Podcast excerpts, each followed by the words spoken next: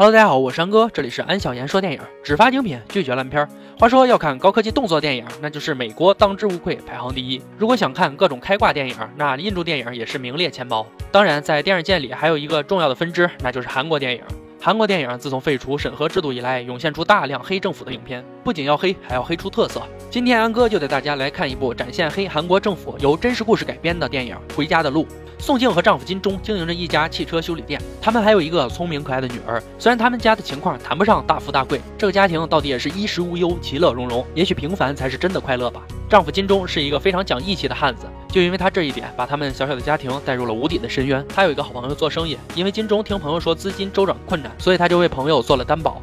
然而这个朋友欠下巨债以后，由于压力太大，上吊自杀了。没想到这事儿就是让他们一家进入深渊的导火线。金钟为朋友担保，因为朋友说是五百万韩元，他认为也没有多少钱，所以就瞒着妻子为朋友做担保了。可朋友死后才知道，并不是五百万韩元，而是两亿韩元，约合人民币一百二十万左右。而且他的朋友借的又是高利贷，这从天而降的巨债压垮了他们的小家庭。为了还债，他们卖掉了家里的所有资产，并住在一个破旧潮湿的地方。金钟为了赚钱，投靠了金链哥。金链哥告诉他们，只要把他们的原石从韩国运往法国，交给接头人，就可以拿到丰厚的报酬，那样就能还清他们的债务了。在房租和生活压力所迫下，原本不赞成的宋静决定冒险一试，可想而知，却在法国机场被海关扣下。原来那一箱子满满的都是毒品，由于语言不通，宋静百口莫辩。他也因为走私毒品被法国警方拘捕，被当作运毒犯关进了法国监狱。而韩国大使馆工作人员只是过来确认一下，让宋静签了个字，带了点日用品就回去了。而金链哥也因为东窗事发跑路了。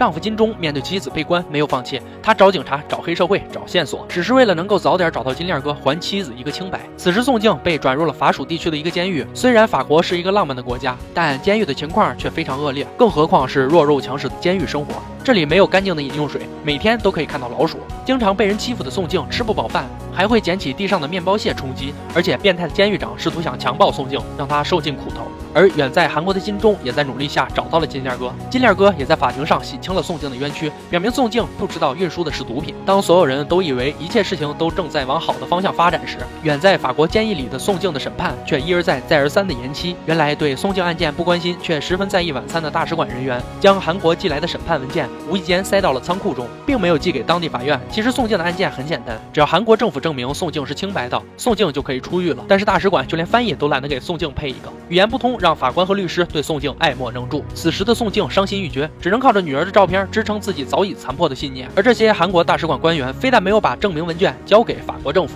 还对金钟打来询问文件的电话一直敷衍了事，甚至非常不耐烦。后来由于积压文件太多，宋静的审判文件就被当作过期废纸销毁了。一年以后，宋静被转为假释，每天只能面对地图上的韩国发呆。当初踏入法国领土的她，可曾知道这段回家的路是何其漫长煎熬？丈夫金钟这边一直都在为妻子努力着，他找到眼镜男，让他在网上发声，而政府却只用一个不痛不痒的电话就糊弄此事过去了。大使馆人员来看望宋静，而看望宋静的原因，就是因为监狱所在的地方是一个旅游避暑的好地方，他他们也以此为由让宋静看开点。后来宋静因为营养不良被送进医院。金钟也因为自己的遭遇和政府的不配合，差点走上了极端。幸好之前在网上发声，得到了广泛的关注。网友们帮宋静找到了居住在法国当地的韩国人。韩国的一家电视台为了报道宋静的事情，邀请金钟一同前往法国。当宋静见到丈夫那一刻，一年以来的压抑、委屈、无奈和心酸，如同潮水倾注而来，彻底击破了他故作坚强的防线，放声大哭。两个人在电视台采访的时候，度过了一段本应该很正常的幸福二人时光。